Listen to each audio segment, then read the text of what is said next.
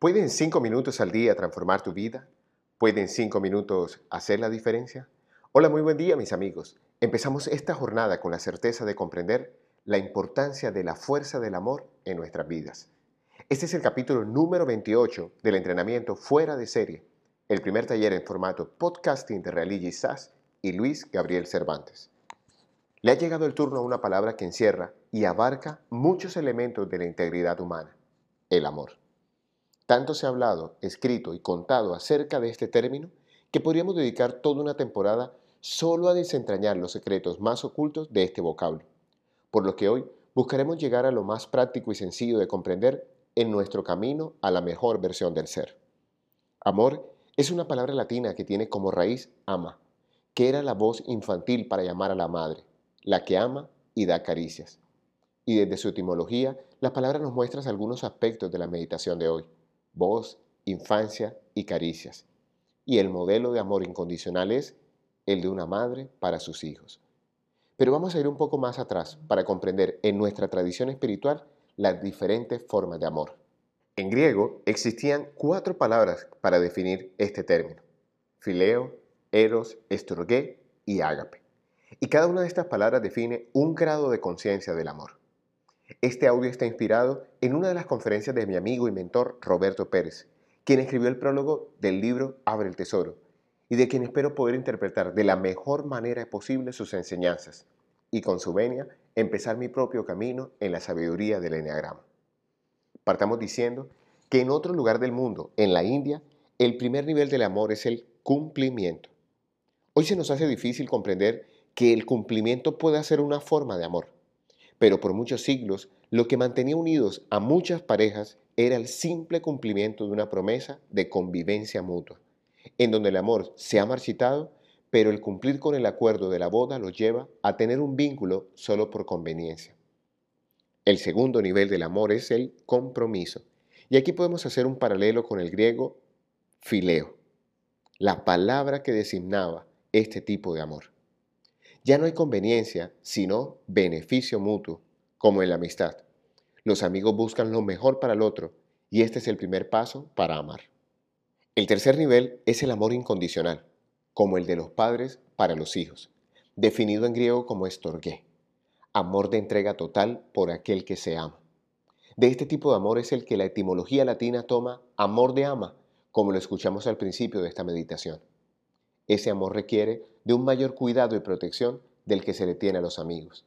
El amor estorgué se afirma en la entrega de todo lo que tenemos a nuestra descendencia. Sobre este amor está el amor a uno mismo, en griego, eros, que también se refiere al amor de pareja. Pero ¿de dónde viene esta idea de amor a uno mismo y amor al otro? Del concepto dual de la humanidad. Todo ser humano tiene una fuerza masculina y femenina dentro de sí y la idea de Eros es el encuentro de estas dos fuerzas, la firmeza y la suavidad. Un hombre se afirma en el mundo cuando es capaz de abrazar con su firmeza exterior la suavidad de su interior. El camino del héroe de un hombre es hacia adentro, mientras que el camino de la mujer es sacar su firmeza interior a la suavidad de su exterior. En una pareja, el hombre debe aprender a suavizar su conducta, mientras la mujer debe poner la firmeza y su creatividad en el exterior. El último tipo de amor y el más elevado es el ágape o amor espiritual. Representa el amor de Dios, la visión de que todo en el universo visible e invisible es sagrado. La palabra que mejor representa este tipo de amor es la compasión. El ágape nos conecta con un banquete y aquí hay una clave muy importante. Lo que verdaderamente alimenta es el amor. Cuando me falta amor tengo anemia espiritual si no tengo amor, no tengo nada, dice el apóstol Pablo en sus cartas evangélicas. Ahora sí podemos comprender las definiciones del término de hoy. Amor es un sentimiento de vivo afecto e inclinación hacia una persona o cosa a la que se le desea todo lo bueno. Filio. Gusto y esmero y cuidado con lo que se hace o lo que se tiene. Estorye. Sentimiento de intensa atracción emocional y sexual hacia una persona con la que se desea compartir una vida en común. El eros. Pero la definición más importante de amor es consideración y estima que una persona siente por ella misma y por la cual espera ser considerada y estimada por los demás. Solo cuando te amas verdaderamente, estás en condiciones de recibir el amor de los demás. Entonces pasemos a las preguntas del día de hoy. ¿Comprende los diferentes niveles de conciencia del amor? ¿Estás listo para avanzar en este tema? Hoy te hablo tu amigo Luis Gabriel Cervantes, desde el lugar de Midas, para recordarte que cuando dedicas cinco minutos al día para ti, te permites recibir el amor ágape o el amor del Padre Celestial. La tarea de hoy, aprende a amar todo lo que hay en tu realidad.